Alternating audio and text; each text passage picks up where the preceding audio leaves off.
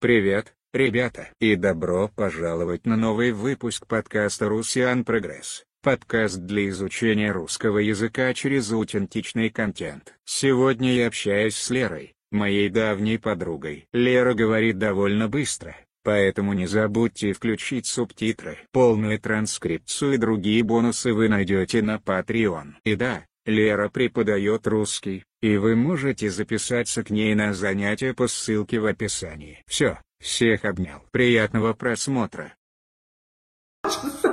Давай, ответственный, ответственный такой это, Так, стоп, стоп. момент.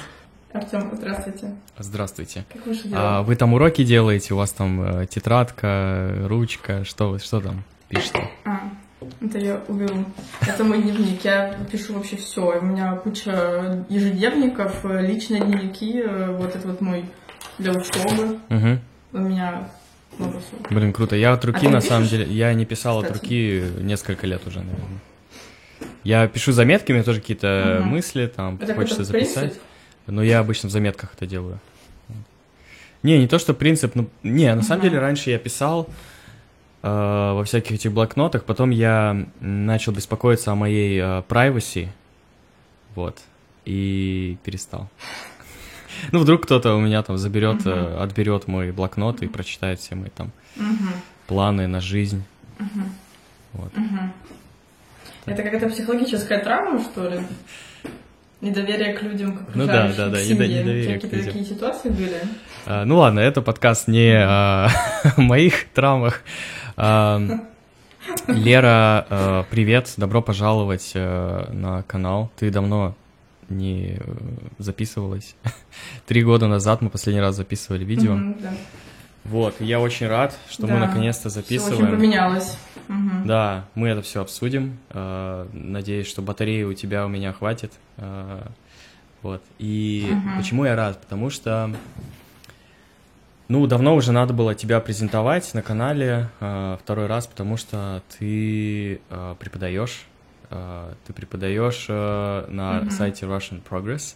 И это очень круто. Я, кстати, с тобой еще не общался на эту тему. Ну, типа, я не спрашивал особо, как, э, э, как тебе это нравится и какие, как ты вообще это делаешь. Э, Кстати, сегодня у меня было занятие с Жаном, вот. Он передавал тебе привет. О, Да. я по нему скучаю. Ему привет. Жан, привет. Он по-любому будет смотреть. Да, да, да, он будет смотреть сто процентов. Да. Мгм. Очень интересно с тобой бизнес, что мы с тобой ни разу не разговаривали об этом даже. Да, да, да. Просто какие-то сообщения в Телеграме. Ну да, как-то Ам, так все. Да, так как ты времени не было. Ну, слушай, ну, мне очень все нравится. Вообще, когда начинала, мы с тобой разговаривали в январе прошлого года, то есть практически год назад. И это было все так в шутку, ты такой, ой, вот, Угу. давай, давайте на сайт свой и выложу. И ну, я не особо не, во все это не сильно верила, потому что это же нужно иметь какую-то уверенность, чтобы, ну, как и личностную, чтобы преподавать язык. То есть э, у меня вообще последние вот полтора года, особенно во время пандемии, у меня были серьезные проблемы с самой собой. Так я вообще не говорила на русском, очень-очень мало. И поглощала контент только на французском, на английском и так далее. И у меня были моменты, такие как... Ой. Ой, наушник выпал, я так хорошо говорила. Ничего страшного. Вот, все заново. Короче, вот. эм, в общем, у меня были кризисные моменты, когда я разговариваю со своей семьей. Я действительно долгое время не могу, как некоторые слова, вспомнить. Причем, ну, в какой-то момент мне просто, я просто сижу с ними, и я смотрю на них, я понимаю, что у меня паника. Я, я не знаю это слово на русском. И вот это вот тоже не знаю. Например, вот какие вот, это э, можешь, ужасно. можешь привести пример, какие вот слова ты забывала прям? Может быть.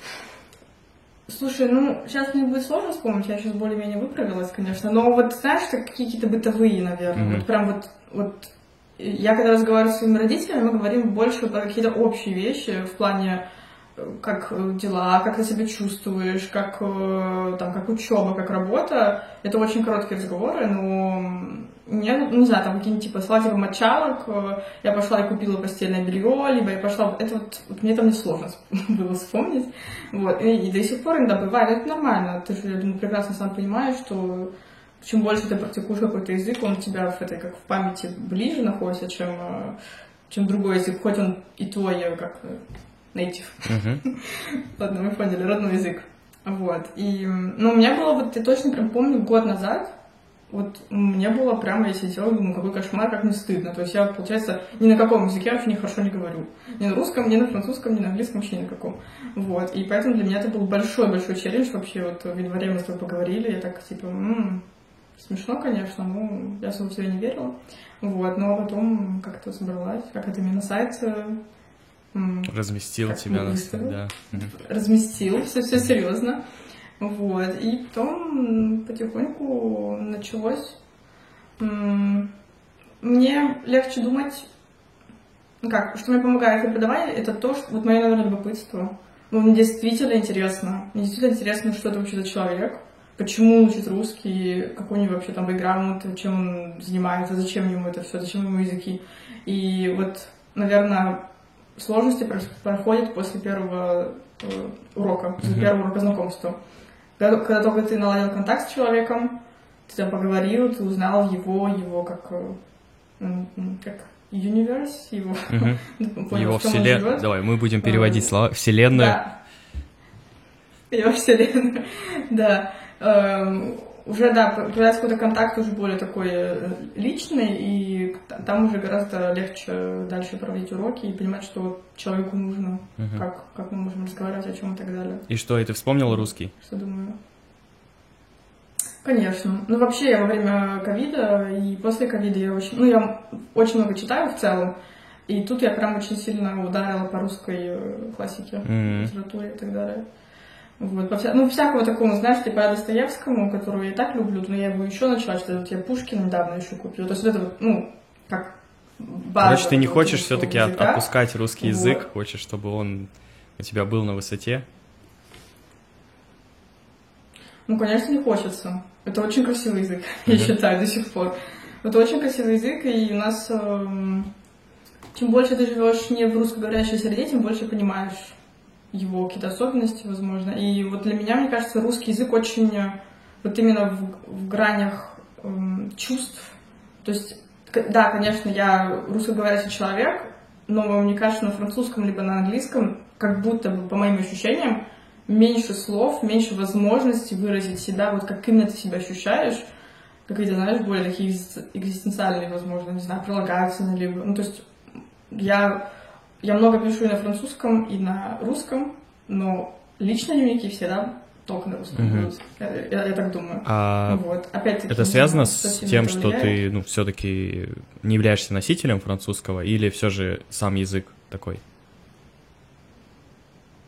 Ну, вот хороший вопрос. Мне кажется, и то, и то. Мгм.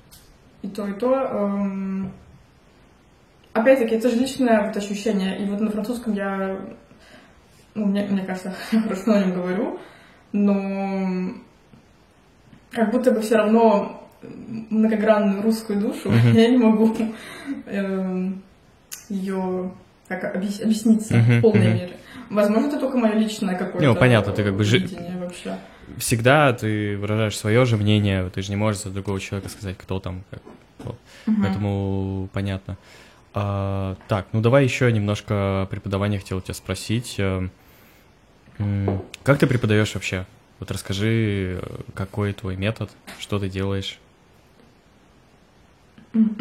Слушай, ну тут тоже, раз э, в основном мы говорим про Russian Progress и про твой э, проект, то изначально мне очень сильно, конечно же, ведет. Изначально приходят люди с невероятным уже, с невероятной базой русского, Мгм. с невероятным багажом знаний. Ты приходишь просто и думаешь, Ч- чему могу Да-да-да. их научить, собственно. Да, Я помню занятия вот у нас эм, как с Себастьяном, в итоге мы с ним, он не продолжил занятия, но когда он со мной начал разговаривать, я думаю, боже мой, это, ну, это- ну, там такой уровень языка, просто, ой, говорю, ты можешь меня поправлять, ну, как бы, ну, не я тебя, а ты. Он причем Вот. год где-то большая, изучает м, русский, да? По-моему, около года. Ой, я, кстати, я не помню, да, но там не очень огромный какой-то промежуток времени, Мгм. Хотя, слушай, не, не, не могу точно сказать, но он ну, прекрасно говорит на английском, и французский это его как бы, язык, э, опять-таки, родной, но на, ру- на русском я была просто шокирована. Но, опять-таки, это не, не единожды пример, и ну, это очень, это очень сильно вдохновляет тебя, ну, меня это как Так, сейчас, сейчас нужно русские слова находить, подожди. Эм, да, это очень сильно вдохновляет, и это очень сильно может э, как тебя в тупик поставить. Вот. И поэтому как бы, это мое и счастье, это мое проклятие. То есть получается, что я с людьми в основном просто разговариваю, я стараюсь максимально объяснить, э, как...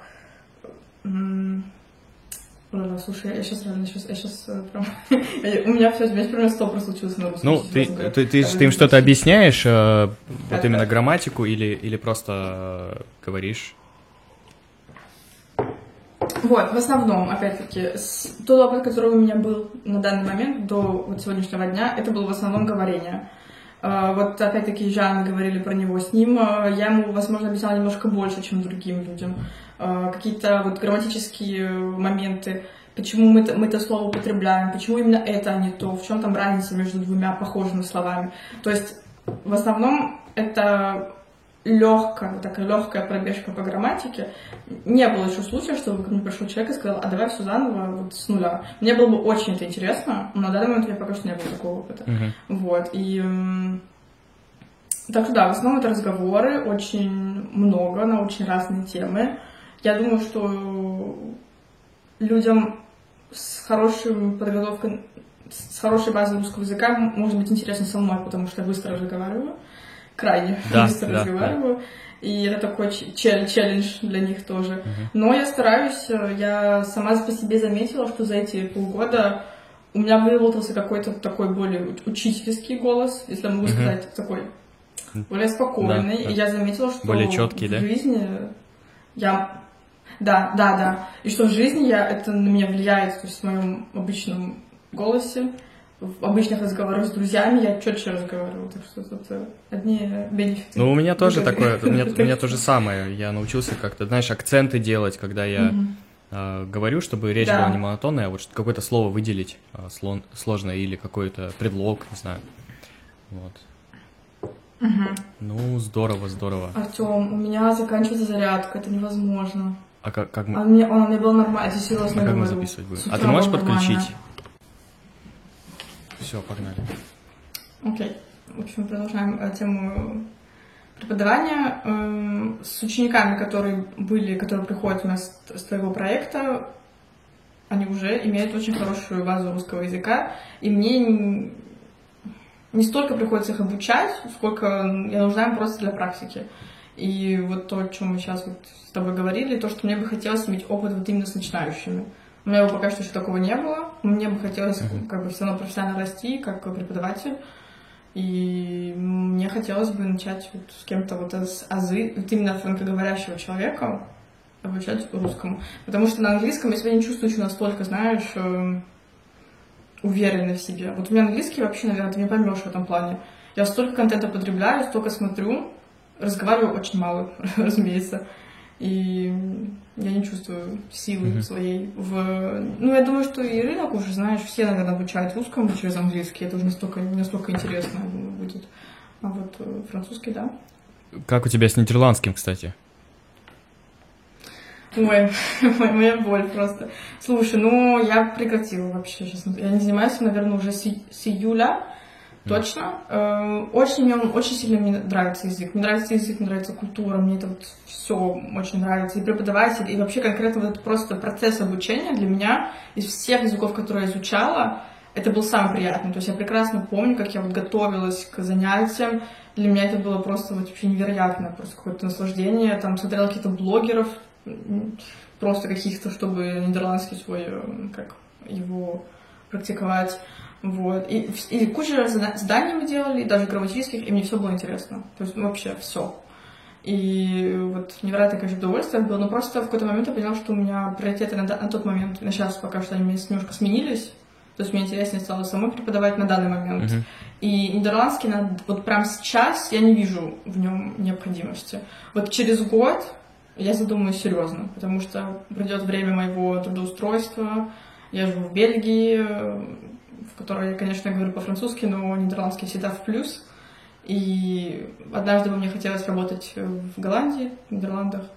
И тогда я задумаюсь, чтобы была конкретная цель прямо передо мной. Потому что если два года назад, когда я начинала учить нидерландский, у меня была конкретная цель, это было два, да, два года назад, я хотела на магистратуру поступить на нидерландском. То есть, ну, эта цель была, я была максимально замотивирована, оно было прям здесь, mm-hmm. да, дата была вот здесь вот, и просто так получилось, что в тот момент я передумала из-за других, не из-за языка, это было вот именно э, проблема, ну, как не проблема, это было дело в программе. Я в итоге решила не поступать на архитектуру, а продолжить дизайн интерьера.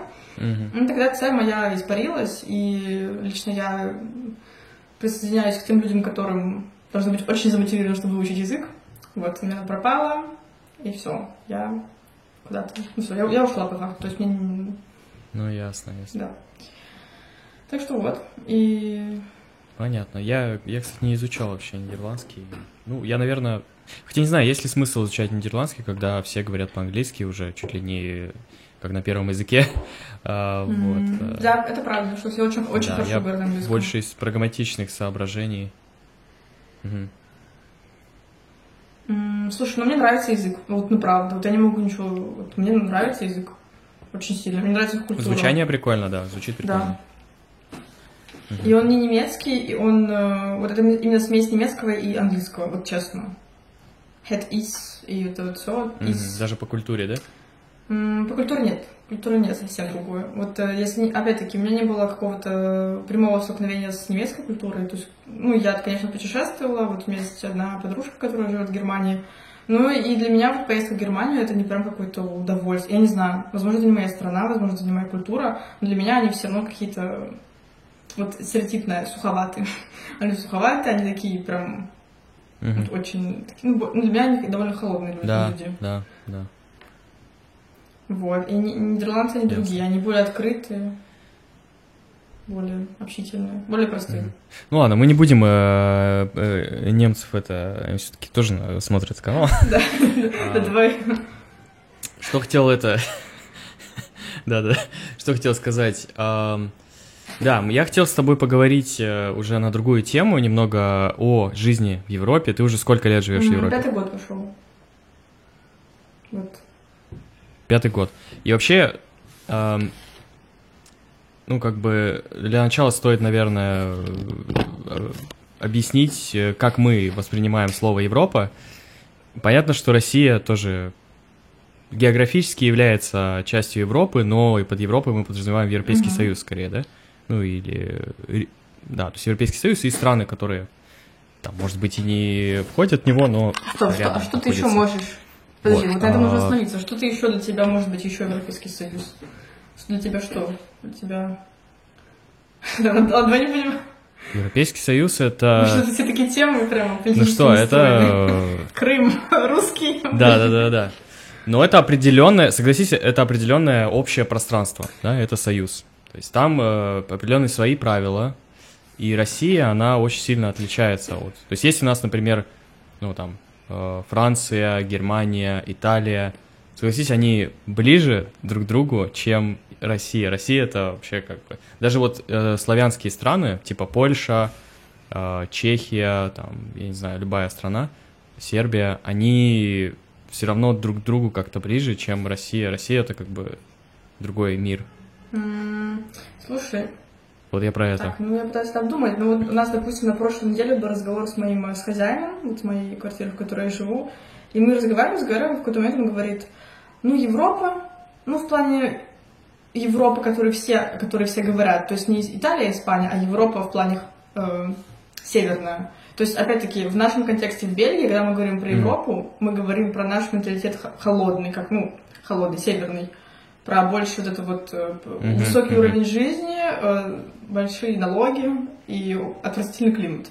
И в Италии и Испании там другая Европа, но это все Европа. То есть я не могу сказать, что все мы живем в одном э, более-менее пространстве. Ну, сложно сказать. Ну, в общем, есть все равно вот, вот очень Да, ну, простое... у тебя другое, так как ты там живешь, у тебя другое представление из России, как бы у нас понятно, что мы деталей не знаем, и нам кажется, что mm-hmm. а, там все довольно похоже. Mm-hmm. А, я хотел просто с тобой поговорить, а, а, как тебе вообще живется в Европе? Отличный вопрос. А, слушай, ну вот, вот честно, на самом деле это прям очень актуальный вопрос для меня сейчас как никогда. Потому что вот пятый год я здесь живу, и я наконец-то поняла, что мне все нравится, вот наконец-то. А, потому что у меня, э, как, наверное, у многих иммигрантов, эм, ну, у меня, у меня была как психологическая травма по поводу переезда. Но это я поняла гораздо позже. То есть, как, как со всеми как кризисными ситуациями, у человека есть пять стадий. Это вот как эйфория сначала, потом э, вот э, как гнев, отрицание, потом принятие и так далее. То есть, возможно, я неправильно сказала, но ты понимаешь, о чем я говорю. И вот я года два, вот у меня года два было очень сильного при как пристраивание, очень, два года я себя очень плохо чувствовала. Первый, то есть, uh-huh. нет, скажем так, порядку. Первый год я переезжаю, у меня полная эйфория, абсолютно розовые очки. Мне кажется, я живу вау в Европе. Ну, есть, представляешь, uh-huh. мне 18 лет, я из Новосибирска, я приезжаю в Европу. Вот тогда я, да, да, да. вот тогда я была, вот я прекрасно понимаю, что я жила не в Бельгии, то есть я жила не в реальности, а я жила просто в какой-то Европе, которую я сама себе придумала, которую мы все себе придумываем, когда мы живем вот в других странах. Э, не только в России, такая ситуация у китайцев, корейцев, которые такие, вау, Париж, а потом приезжают, а там типа Париж вонючий. Не будем тоже про это рассказывать. Но да, ре- да, получается... Да. Даже реальность. есть такое понятие синдром Парижа. Да, вот. Вот это была именно такая у меня тема была. Вот я приехала, такая, вау, в Европе всегда все хорошо, никаких проблем нету. Я все очень сильно идеализировала, я была просто, я была просто в восторге. И вот насколько у меня первый год был максимально эйфорический, и второй год у меня была просто яма. Я тогда столкнулась на тот момент со всеми административными, бюрократическими проблемами, бюрократическими проблемами. У меня были... Угу. Для меня был просто абсолютный полный культурный шок и вообще жизненный шок, что как долго и как сложно получать эти документы, как людям это не хочется делать, какие они неприятные с иммигрантами. То есть, ну, это было очень сложно пережить. И вот сейчас, вот на данный момент я поняла, что все, все хорошо, я уже все поняла, я уже поняла и плохие стороны этой стороны, и хорошие. Я уже ни на никого надеюсь. У меня также был э, период, когда я думала, что вот, мне нужно срочно заводить семью, и я прекрасно сейчас это понимаю, что у меня был момент, когда я очень сильно хотела выйти замуж. Не просто потому, что я такой человек. Я, да, я хочу выйти замуж. Но потому что еще у меня было ощущение, что если я заведу здесь семью, ну я буду не одна здесь точно. А вот это вот ощущение одиночества иммигранта, оно вот эм, ну, может понять только иммигрант, когда ты в одной, ты, ты один, ты нафиг никому не нужен здесь. То есть, конечно, ты разговариваешь с своими родителями, которые там тебе помогают, там друзья какие-то, но, ну, допустим, если ты не завел себе друзей, очень таких, знаешь, надежных, и вот, на которым можно доверять, тебе плохо в какой-то момент, и ты никому не можешь обратиться, ты сам должен из всего выходить. И вот это вот одиночество такое, которое тоже, к нему тоже нужно привыкнуть и научиться с ним жить. И вот сейчас я поняла, что я научилась. Вот я, мне теперь никто уже не нужен прям постоянно. Я могу, я сама прекрасно с этим справляюсь. И если я хочу выйти замуж, это потому что я хочу, а не потому что я, мне страшно быть одной. Мне не страшно больше. Но это вот на пятый год моего здесь жития. Вот. Сейчас мне все, сейчас мне все хорошо. Я угу живу, наслаждаюсь жизнью. вот такой сложный спич по поводу жизни. Ну, круто, круто. Ну, у меня на самом деле, наверное, ну, вряд ли это можно назвать похожая история, потому что я никогда не жил в Европе, но какие-то определенные стадии э, в моем отношении к жизни в Европе, они тоже были.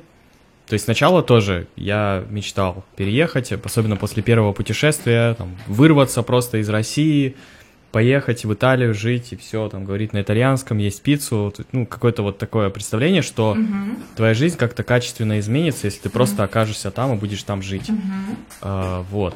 Потом, э, и всегда там, на самом деле, до недавнего времени я вот держал эту мысль о том, что я уеду, я уеду, я уеду, я уеду, и не переезжал, и не переезжал, и вот, собственно, я до сих пор в России, но особенно э, я как бы еще больше убедился в том, что я, наверное, не хочу переезжать.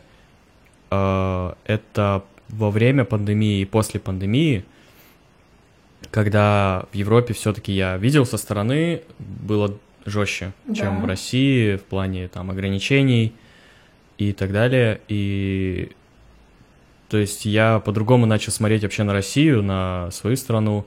У меня даже, можно отчасти сказать, э, как бы взгляды мои политические даже изменились. То есть я стал более таким консервативным, э, может быть. Mm-hmm. И э, все это как раз-таки связано с э, тем, как я себя ощущаю э, в России. Ну и вот я недавно был в, на Кипре, был на Кипре. Э, это Евросоюз, ну, можно, наверное, сказать, что это Европа. Э, ну, Кипр. И проблема была, как бы, две проблемы основные. Ну, все-таки я думаю, что... Ну, ты мне скажешь сейчас. Э, две проблемы основные, которые у меня там были, это... Ладно, три. Деньги, то, что там намного дороже. Э, интернет, который дороже. просто очень, отсутствует там. Очень дорогой. И третье — это... Третья проблема — это, опять же, ковидные ограничения, то есть не то чтобы там какой-то кошмар, но, но заморочек больше. То есть я там должен был пас показать, какой-то вот этот вакцину, э, маски там больше заморачиваются. Вот. И как в Бельгии вообще вот по этим трем пунктам, вот мне интересно. Продолжение следует.